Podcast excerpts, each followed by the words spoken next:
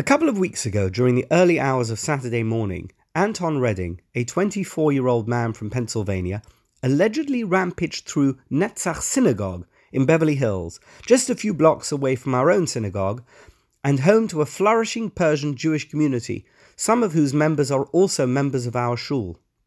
Redding, who has been variously described as being from Millersville, Monton, and Lancaster, all suburban towns southeast of Harrisburg, Pennsylvania, was arrested in Kona, Hawaii just a few days later and arraigned in court, where he entered a plea of not guilty and is now in jail until his next court hearing on January 30th.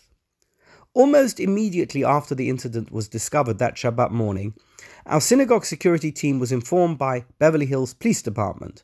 We naturally took all the necessary precautions, as at that stage he was still on the loose and no one could be sure of his next move. But news soon filtered through that this outrage was the act of a crazy guy, who was not necessarily an anti Semite, and although he had undeniably trashed furniture, as well as tes- desecrated Torah scrolls and prayer books at Netzach, there seemed to have been no premeditation, and he had also left certain unmistakable Jewish icons, such as Israel's flag, completely undisturbed. Additionally, he had not spray painted swastikas or profanities, the staple indicator of anti Semitic vandalism acts in synagogue and Jewish cemetery attacks. The senior rabbi of Netzach, Rabbi David Shofet, has since gone on the record to say that although this vandalism and crime may prove to be the act of a lone man of disturbed mind, we should all be vigilant, united, and responsive to the rise of anti Semitism in our country.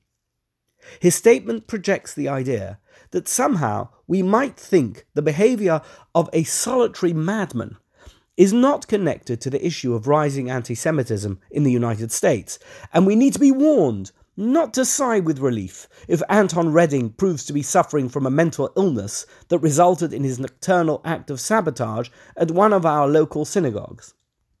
Truthfully, and with respect, Rabbi Shofet is only half right, and besides, the issue is too important to leave it at that because Rabbi Shofet did inadvertently hit upon a very important point. A point that we must all become acutely aware of, take very much to heart, and absorb into the fibre of our beings, namely, that anti Semitism, and indeed racism or prejudice of any kind, is a mental condition.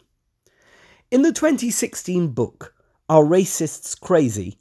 The authors, historian Sander Gilman and sociologist James Thomas, consider the question of whether a psychological or psychiatric diagnosis is a useful way of dealing with racism or anti Semitism, or whether addressing it this way simply shields racists and anti Semites from any blame.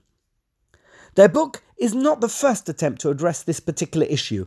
It is a debate that has been raging for decades and proven to be highly controversial.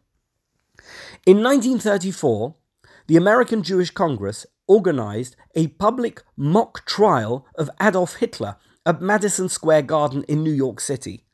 According to the eminent medical professor Louis Barker, acting as chief witness for the prosecution, Nazism had to be defined as a psychic epidemic, and as he told the audience of 20,000, to understand Hitler and Hitlerism, one is compelled to enter the domain of psychopathology.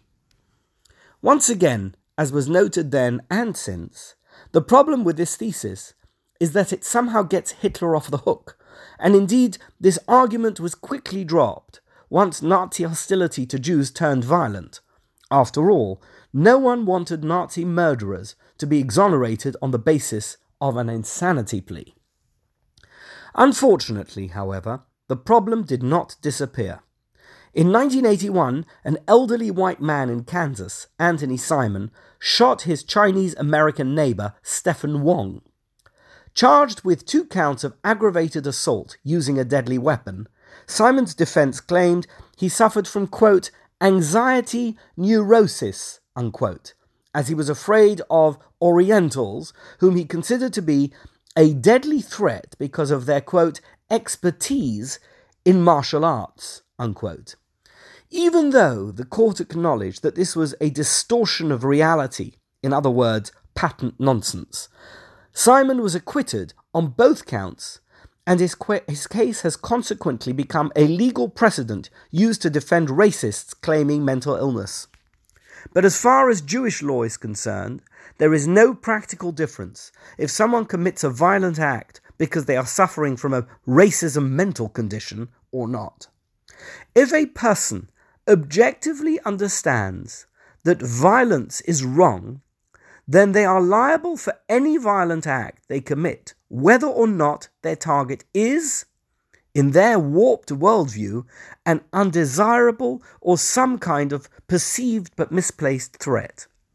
And the proof for this can be found in the way rabbinic literature refers to the anti hero of Hanukkah, Antiochus IV Epiphanes, king of the Seleucid Greeks and antagonist of the Jews in Judea in the period leading up to the Hasmonean revolt.